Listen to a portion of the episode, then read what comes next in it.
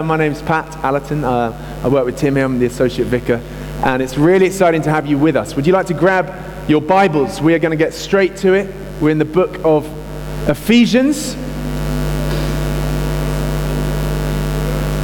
So let's um, find page 1109. Let's put those conversations on pause. If you wouldn't mind. Let's turn the music off. Getting there. And we are reading chapter 2, verses 11 to 22. Everyone there? It's quite dark in the aisles. Could possibly turn the lights on. Here we go.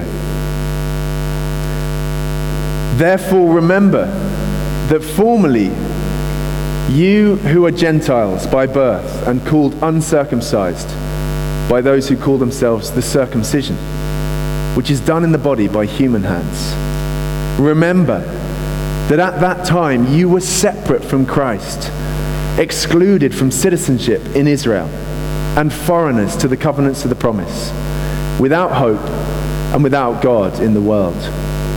But now, in Christ Jesus, you who once were far away have been brought near by the blood of Christ. For he himself is our peace, who has made the two one and has destroyed the barrier, the dividing wall of hostility, by setting aside in his flesh the law with its commands and regulations. His purpose was to create in himself one new humanity out of the two, thus making peace, and in one body to reconcile both of them to God through the cross, by which he put to death their hostility. He came and preached peace to you who are far away, and peace to those who were near. For through him we both have access to the Father by one Spirit. Consequently, you are no longer foreigners and strangers, but fellow citizens with God's people, and also members of his household built on the foundation of the apostles and prophets, with Christ Jesus himself as the chief cornerstone. In him, the whole building is joined together and rises to become a holy temple in the Lord. And in him, you too are being built together to become a dwelling in which God lives by his Spirit. I don't know about you, but I feel we need to pray after that reading. So why don't we pray for God's help? As we look at this passage. And Father, we thank you so much for your word. We thank you for giving it to us. We thank you for its clarity. We thank you for its power. We thank you for the revelations, revelation after revelation that it brings us about who you are, what you've done for us, in Jesus. And I pray, Lord, that you would come now by your Holy Spirit and give us insight. Fill us now, Lord.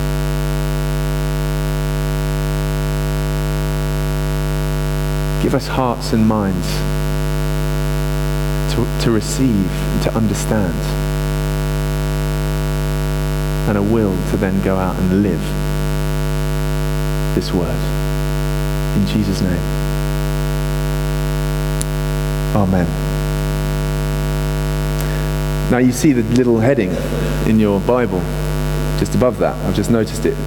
The subheading for this passage that we're looking at tonight is called Jew and Gentile reconciled through Christ. But I want to you know, hazard a guess. So I wouldn't want to bet that actually you got up this morning when you woke up and you got up, had your first cup of tea, cup of coffee, porridge. Anyone else a porridge man? Yeah. Bacon and eggs, whatever you were doing. I doubt that the first thought in your head this morning when you got out of bed is, I do wonder about the tensions and ongoing division between Jew and Gentile. I just wonder how that can be put right. I, I mean, sorry if I'm wrong. Sorry if that was your first thought this morning when you got out of bed. Um, but I just, I wonder if you had other things on your mind. In fact, I shared that this morning, and to my horror, I went into the kitchen afterwards, and a girl who'd been volunteering, serving tea and coffee, was like, What do you mean? That's what my, uh, my dissertation is on. I, it's, it's exactly what I got out of bed thinking about this morning. How can the two be reconciled? So I stumbled there. But I imagine you've got other things on your mind. I imagine you might well have divisions, tensions on your mind. Perhaps a relationship that's under strain, a friendship that's, that's gone awry, that's gone a bit distant. Perhaps uh, you're in a marriage and you're trying to work stuff through. Perhaps it's the marriage of a friend. Perhaps you look at uh, our community, our society. You see the ongoing divisions there, the failure to agree, the failure to, to live in harmony and just be peaceful, for goodness sake. Maybe you look further abroad and you look at the news, you look at the headlines, and if you're anything like me, just think, wowzers, you know, can this world ever be one? Can it ever live in peace and have harmony? Maybe that was more your first thought this morning. But what I want to suggest, and why we're looking at this passage tonight, is that looking at this issue of Jew and Gentile and Paul's understanding here, what he's trying to outline for us, far from being irrelevant for us 2,000 years after the issue seemingly has been dealt with, it is actually right at the heart of who God is calling us to be as his people. And it's right at the heart of his call to us as a church, his church, to live out his purposes in his world. And if we can grasp this, if we can see what God did 2,000 years ago, bringing Jew and Gentile together, and how he did it, then we will see the difference that's made already in our lives together here, but also the difference it can make in spreading throughout the world. I mean, I don't know about you, does that sound good news tonight? To know how we can be one, how God can bring strangers together, people living completely different lives that's the goal, that's the vision. And if we grasp it, if we, if we grasp how God has done it and what Paul is going on about here, then we will live completely transformed lives. But to do it, you know, what we're going to need to understand from the outset is, is what God means by, what the Bible means by Jew and Gentile. Because we read about it a lot. You know, if you read your Bibles a bit, you've probably come across that word, right? You know, Gentile, Jew. I wonder if you've ever asked yourself, like, what does that mean? Where does it come from? How do you make sense of it? So I want to just set a bit of a scene, do a bit of a, an overview. Does that sound all right? An overview of some biblical stuff, uh, going back right to the beginning of the Bible, just to see where humanity's come from and who the Gentiles are. I mean, what is a Gentile? What is a Jew? And only when we get that will we be able to understand how God in Christ brought the two together and the difference that that makes for our lives today. Okay? Sound good? So remember, okay, back in Genesis, you know, Bible 101, God creates the world, He created it good. And He put a couple in it, didn't He? Adam and Eve. And we know what went wrong. Things went wrong, they went awry, they sinned. Sin came into the world. There was division. They were cast out of the garden. They had sons, Cain and Abel. Cain struck down his own brother. Sin was, was increasing already in the world, even in the first generation. And then they went and multiplied and filled the earth, and with it, wickedness and sin filled the earth. And God looked down and he was heartbroken. He thought, This is humanity made in my image. I love them. I long for them.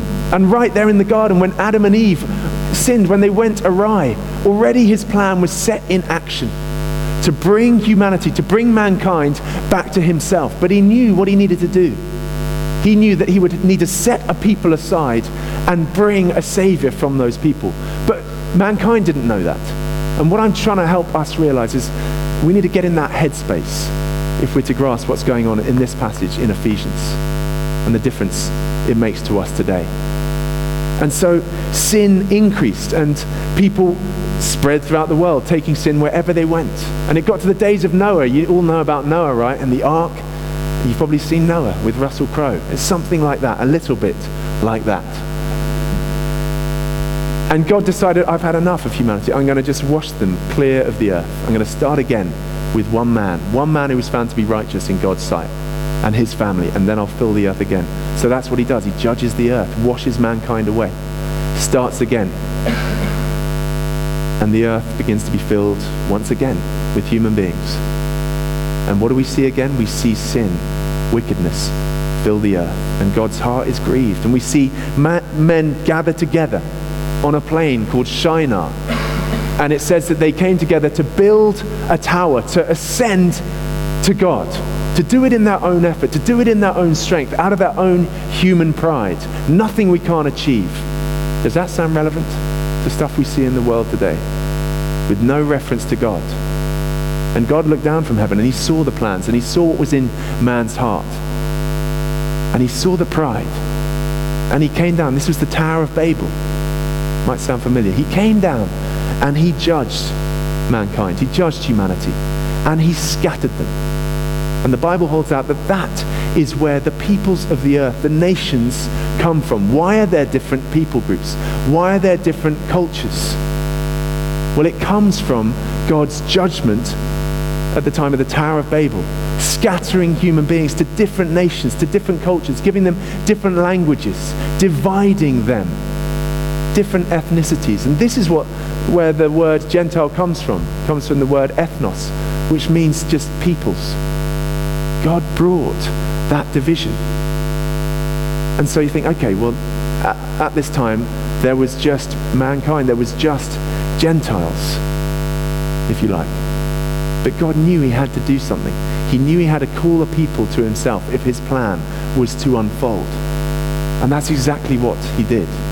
So if you want to grab your Bibles, just turn with me to Genesis chapter 12. I just want us to see something here before we move on.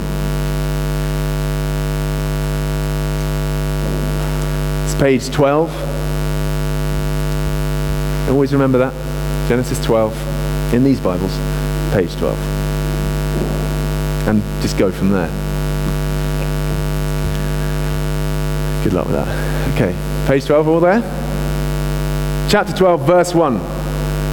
The Lord had said to Abram, Go from your country, your people, and your father's household to the land I will show you. I will make you into a great nation, and I will bless you.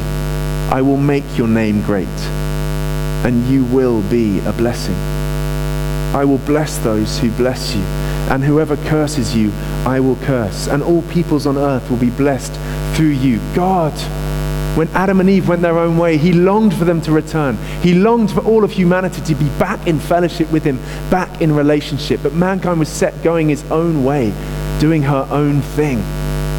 So God chose one man and he set his blessing on him, saying, I am going to covenant with you to bring about something through you that will bless the entire world. You see, this is the beginning of the outworking of God's plan to bring humanity, all of the nations, back to himself.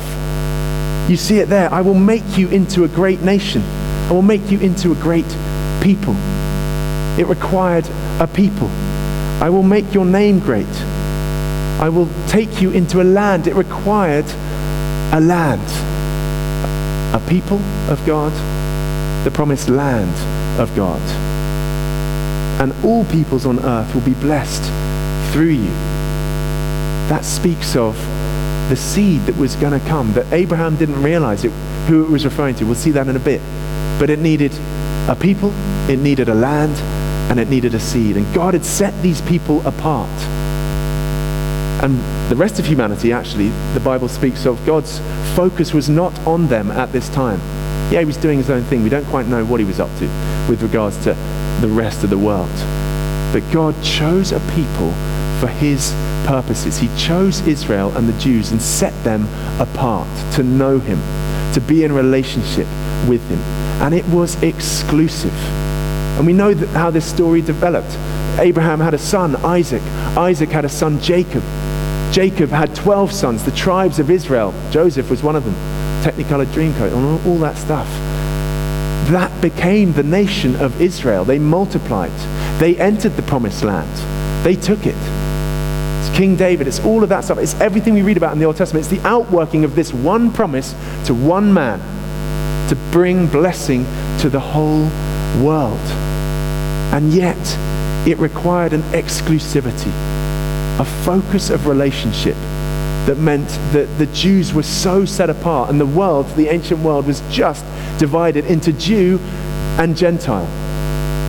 And I won't ask for a show of hands tonight as to who descends from Jewish lineage, but I would hazard a guess that most of us in this room are mere Gentiles. We're the Gentiles, folks. Most of us in Britain, I mean, we're an ancient pagan race until the gospel came to these shores. And if we'd been born 2,000 years ago, we would have been among the Gentiles, not God's chosen people. And God, with his people, chose to give them his law, chose to make his ways known to them. Moses went up, brings the law down. He enables them to worship him, to be in relationship with him. Do you see how, how exclusive this is? How special, but how God ordained. It was of him. And so that's the context into which Paul is writing, dropping this bombshell of what Christ has done and what he's been saying in Ephesians just should blow our minds and would have blown the minds of the Gentile readers, listeners here in the first century. Because only the Jews knew God. Only Israel was in relationship with God. The Gentiles had no right to approach. And so what Paul is wanting to do is having set out some of the amazing blessings that are ours in Christ, that we've been chosen before the foundation of the world, that every spiritual blessing is ours in Christ, that though we were dead, we looked at a couple of weeks ago, though we were dead in our sins, God has made us alive in Christ. He's, he's raised us. We are, even as we sit here in St. Dee's, SW6 tonight, we are also seated in heavenly places. All these incredible blessings. Paul is keen to, in chapter 2, remind us it's a gift. You haven't done this yourself. This is not your own doing. Do not be fooled. So just look at verse 8, chapter 2. Paul keen to say, It is by grace you have been saved through faith. This is not from yourselves, it is the gift of God, not by works, so that no one can boast. And with that truth, that word ringing in our ears, and in his listeners' ears, Paul goes on to write, therefore, the beginning of our passage. Therefore. And just a tip, whenever you're reading the Bible for yourself in your quiet times or whatever, when you do it on the bus or at home or whatever, if you ever come across a therefore in the Bible, it's always a good idea to ask the question, what is it there for? What is that therefore there for? It's there to contrast what is coming with what he's just said. So, in view of it being a gift, Paul commands us, his first hearers, and us today, to remember. He wants us to remember something. And if we're to live the lives we want to live, if we are to become the people we want to be, who are people who just transform the world around us, we've got a vision here at St. Dee's to reach our local community, to impact and transform our local community. We don't feel we, we want to reach beyond that right now. We want to just do an experiment like, God, what can you do in the parish of Parsons Green, of St. Dionis, if we give ourselves to you? If we give ourselves to this program? Sounds like the Bourne Identity. Will you give yourself? Yes, we will, Lord. Male laughs mainly. Um, good. What will we do? What can God achieve if we give ourselves to that? Because we want to see transformation, but Paul says you're going to need to remember something, you're going to need to rejoice in something, and you'll need, you're going to need to rally around something. Three R's remember, rejoice, and rally. Rally is a military term. I thought of it this afternoon. I like it. We'll get there in a minute. So Paul is saying to his earliest readers, listeners, I keep getting that mixed up. I think they were both. Remember. It's a command. Remember that formerly you who are Gentiles by birth and called uncircumcised by those who are, call themselves the circumcision. Remember that at that time, what does he want them to remember? Well, it's the classic I've got to give you the bad news before I give you the good news. So the remember bit is the bad news. And what we need to remember tonight is that we haven't always enjoyed what we're enjoying right now. We haven't always been welcome into God's kingdom, to know his presence, to have such worship. And Paul's wanting to remind his Gentile hearers of that. He's saying, remember that at that time, look at verse 12, you were separate, you were excluded, you were foreigners.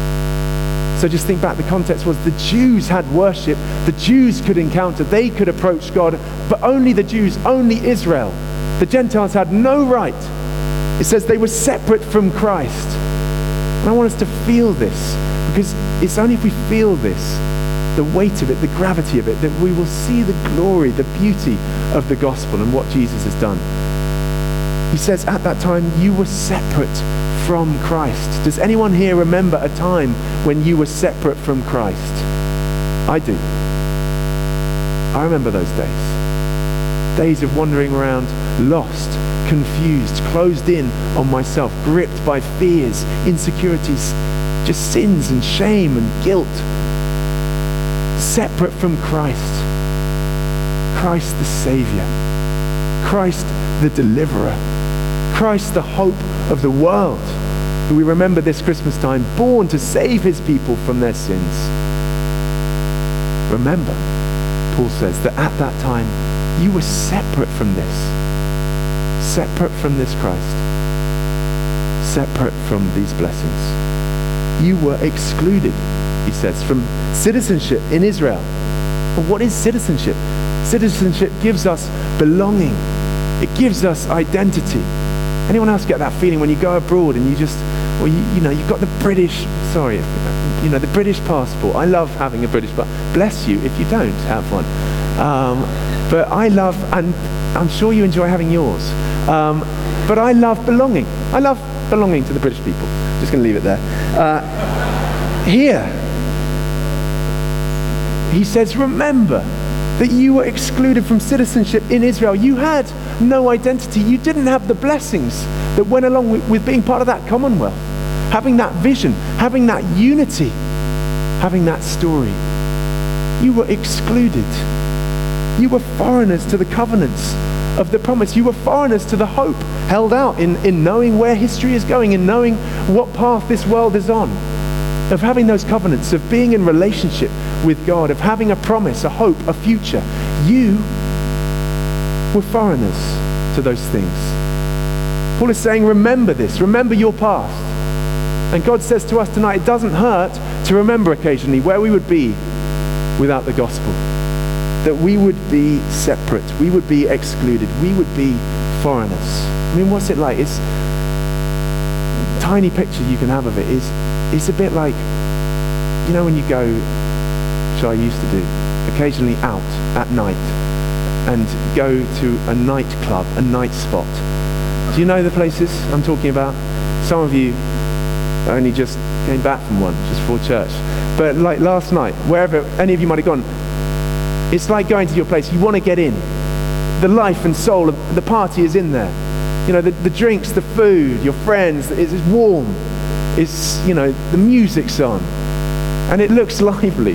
And you want to get in and you start kind of trying to queue, but then you find your way blocked by a barrier. Normally one of those hanging sort of ropes with a clippy thing. And then some sort of, bless them, jobs worth bouncer. I mean, hands up if you just do not enjoy a bouncer. I've got a history. Anyway, um, they just love it. And, you know, you just sometimes they don't let you in. And you just get the folded arm, you know. And you, you've no idea if you'll get in. You've no, you've no idea when you'll get in. All you know is you want to get in, but you are excluded. You are separate. You are a foreigner. You're, you're not welcome. And it's a bit like that. It's a little bit like that. The gospel.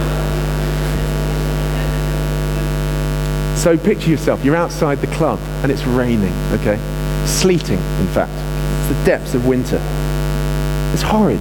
That's what the Gentiles were. They were outside 151 or, you know, Marimoto or some of your favorite spots. They weren't going anywhere. And that's what Paul wants his, his readers, his listeners to feel. He says, remember where you were. Remember how little you had, that you had nothing. You were excluded. He finishes without hope and without God in the world. Those, you know, those words should They should break our hearts, actually. They should make us so grateful, firstly, that we have the hope, that we have, that we walk through this life with hope, knowing God. We walk through this life with God, but it should give us such compassionate hearts for all those outside these walls, all those in our community, in Parsons Green, in London, in Britain, in Syria, in Iraq, anyone who does not know Christ. It should give us compassion. But those outside, they are without hope. They are without God. And Paul says, remember where you were. And God says to us tonight, remember where you were. Remember where you would have been. But then, one of those beautiful words, or two words, that change everything. Verse 13. Just look down. Having given the bad news, just alienated, far off, separated, foreigners, excluded, no thanks, see you later. Verse 13, but now.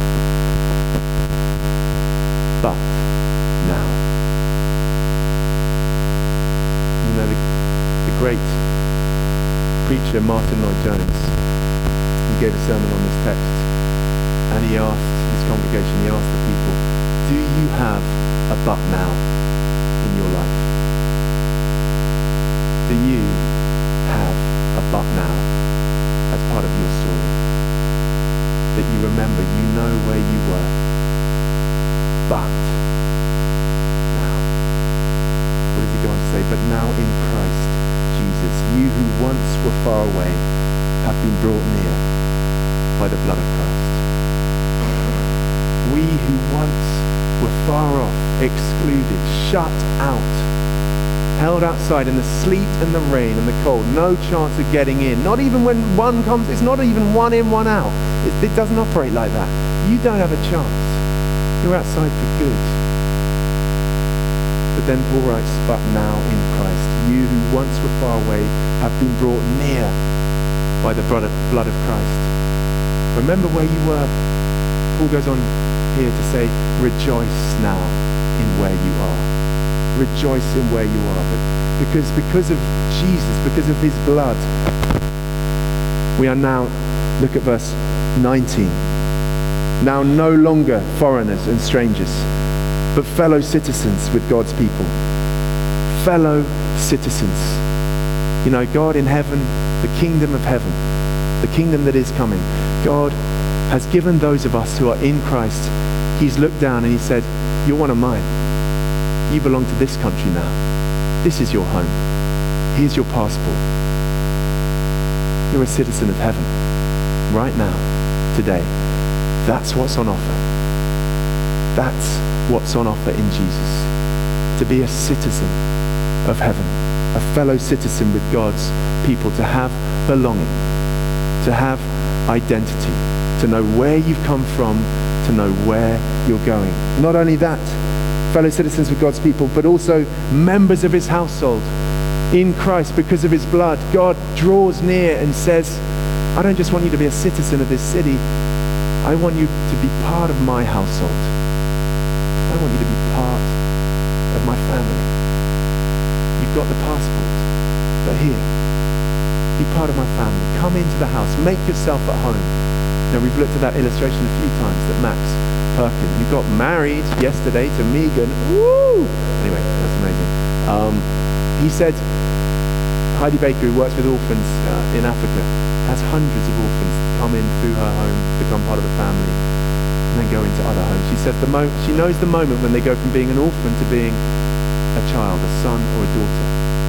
It's when they come into the house, and instead of looking around or waiting to be invited to go to the fridge, they head straight there for themselves, open it up, take whatever they like. That's what a member of the household looks like. That's what a member of the household does. You, in Christ, are part of the family. You've got your passport. You're part of the furniture. And finally, we are have a purpose in Jesus. He goes on to say in verse 21, look at that. In him the whole building is joined together and rises to become a holy temple in the Lord. And in him you too are being built together to become a dwelling in which God lives by his Spirit. You know, the Old Testament, the Old Covenant, Israel, they used to have a, a building, a physical building, where they would go to worship God. But in the New Testament, God says, We are that building. We are those living stones. And if we come to God, our Father, through Christ, we are living stones being built together to be a place in which God dwells. You know, this place is made of stones. Look at this. This pillar is made of stones. Each of these stones has a purpose. Can't really see, but they're, they're divided. If I was to say this stone, what are you doing?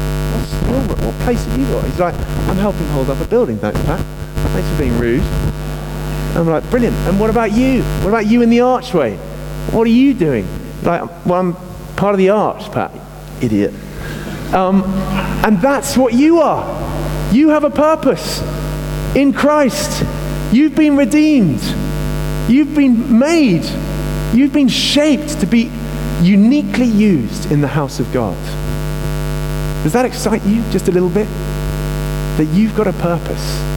The building isn't the same without you. Remove that, and I imagine the pillar might creak at least. Remove that, it might even fall. The church needs you.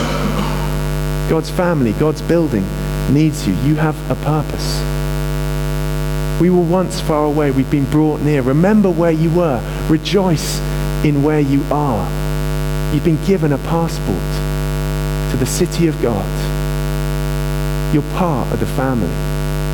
You have a purpose. Finally, how's this been done? And what's the way forward? Well, it's all been done through the cross. You know, Jesus in this passage, he refers to his blood. He refers to making two people one, bringing Jew and Gentile together. How? Through the cross. By abolishing, finishing with the law and all of its exclusivity, finishing with everything that made the Jews and Gentiles hate each other. You know, the Jews would look down on the Gentiles back in those days, saying, You don't know God, you don't have His law, you're heathen. You know, you live, you're disgusting. And the Gentiles would similarly about the Jews think, You're so different, you're so exclusive, you're so up yourselves, you're so proud. And Jesus on the cross has removed the law that separated. He nailed it to the cross, fulfilling it, the claims that it makes on humanity, the claims that it demanded. Jesus met those claims. He lived that life. The curse that it would impose on anyone not meeting the claims, Jesus took that curse. He took the curse that should have been yours, should have been mine, for not hitting the mark. The law has been dealt with. Everything that excludes the Gentiles has been taken away. And through doing that, God is able to invite all of us, able to invite the Gentiles, as Paul's wanting them to realize, able to invite them in, able to invite them home. You see, it's through the cross, it's through rallying around the cross together. That's what we're here tonight. It's the only reason we're here tonight, because we've met Christ. When we draw near, we feel drawn to him, because he wants to make us one. The Jew and Gentile thing, it's been done, it's been dusted for 2,000 years, but it's still working its way out. It still works its way out in our lives, in our relationships. We're called to reflect the impact of what the cross has done. That through the cross, we have been made a new humanity, as it says here in verse 15. His purpose was to create himself in himself one new humanity out of the two, thus making peace. You know what we're doing when we gather as church, when we worship, when we come together, all different backgrounds, different lifestyles, different people. You know what we're doing? We are helping to rewire the world. Church is a radical rewiring of a world that's gone horribly wrong. And it's God's plan. It's always been his plan. And it was fulfilled through the cross. Because it's only through the cross that we are able to approach God freely. And as verse 18 says, For through him we both, Jew and Gentile, have access to the Father by one Spirit. So, what does this mean? It means that we're family. That's a word that gets used a lot in church. We use it a lot here at St. Dee's. We don't just use it because we want to generate and you know stir up that culture. We, we use it because it's true. You know, before I knew Christ, I was I could be difficult. I could be aggressive. I could be don't come too close. I didn't trust. There's a world full of people like that. Full of people who don't want that oneness, who fear coming close, fear what the other might do. Through the cross, Christ has disarmed the powers. He's made peace. He's brought two people together. And you know, what else is a, a cross other than two bits of wood that were heading in different directions brought together as one? Jew and Gentile. Jew, Gentile. Come together, united in peace. And this is what we're called to now to live a life of peace, to live a life of just abounding welcome to others. You know, this is why it should manifest in our culture. This is why we have an extended peace to give us the chance to look around to see who's new, who, who's not in my gang, who can I go and say hello to, who can I welcome to the body of Christ, the family of God, because God is building his church and he's growing his body. And he wants others who don't yet know this peace to come in to be part of it. And this should impact every area of our lives. This is why we're outward looking in everything we do as a church. This is why we want our life groups to be outward looking. Jeremy, Hannah launching a new one to just see new water flow in, to never close the doors, to never shut anyone out. Because the days of exclusion have gone. God says, come and come freely. This is what he's done. And if we rally around the cross, if we see what the cross has done, if we unite around it and its cause, then we will see our community transformed. Because it is the only thing, Christ crucified, that can ever transform. Should we stand together?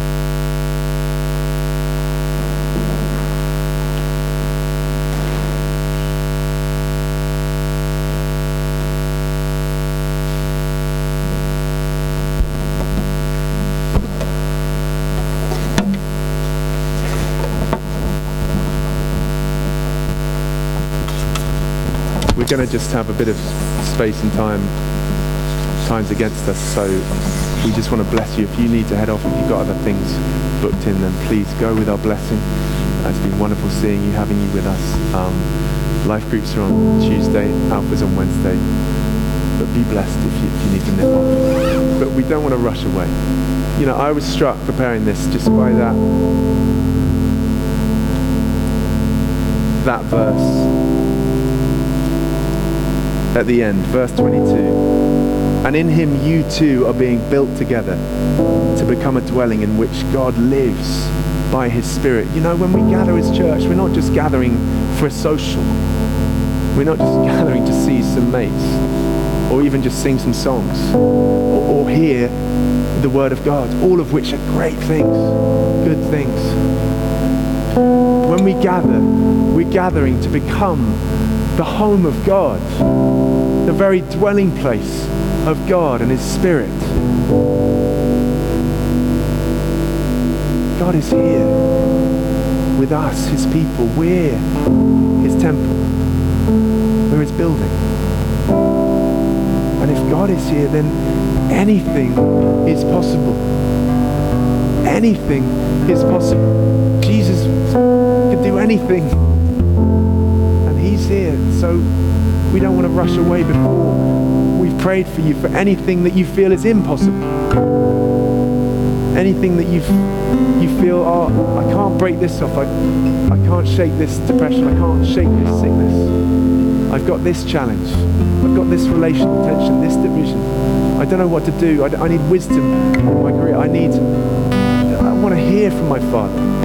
I don't hear him so much. God is here. So we want to just create space, just some space, for five minutes or so, to respond, to minister to one another, to, to give the God who's here space to move. So I wonder, just, we've got some spaces on my left, my right, just here. If you're here tonight and you want just a power encounter, if you want God to touch you, maybe you come, maybe you're sick, maybe you just want to stand with someone and pray for someone you know is sick. You want the, the God of the impossible who's here to meet with you, and your friend. Do you just want to make your way down here? You just want a miracle of some sort. If you want just greater intimacy, just to, to know God, to hear his voice for yourself, you want to have a way down here? And we're going to have some team. Team, if you can just come forward, fill these spaces. Let's pray. God is in the house. Let's draw near. He's here saying, What do you want? What do you want? So, two zones you can come to. Come and get prayer. Draw near. Tim's going to take it from here. Oh, just one more thing as well. The sense, as, uh, again, as Pat was speaking, that um, the Lord is maybe calling a few of us to be kind of agents of this reconciliation, and uh, sense actually out, out uh, in. in I, I got the sense actually was in the workplace where there is a Jew Gentile situation, there's an in and out situation, there's a near far situation, there's some kind of conflict that the Lord is wanting to, uh, through you, to kind of bring His resolution, His peace. So we, we, we learn about this stuff, we, we receive this stuff here as we gather, but actually to be agents of reconciliation. It may not be, it's not a massive thing. I'm not talking about sort of acquisitions and mergers and, you know, um, it's maybe just one little relationship, but you, you could be the one that unlocks whatever the, the tension and, and enables God to pour in peace. He's done it with Jew and Gentile. Uh, he's doing it all over the world, actually. He, he can do it in your place. And if there's a sense that sort of resonates, like you, you gather, we gather here, we, recognize what God has done to church and that we take church out of the world.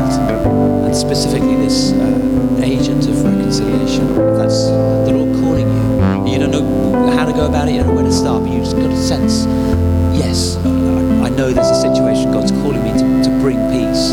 Love to pray for you. I believe that's a specific anointing that uh, God wants to impart this evening. because these are the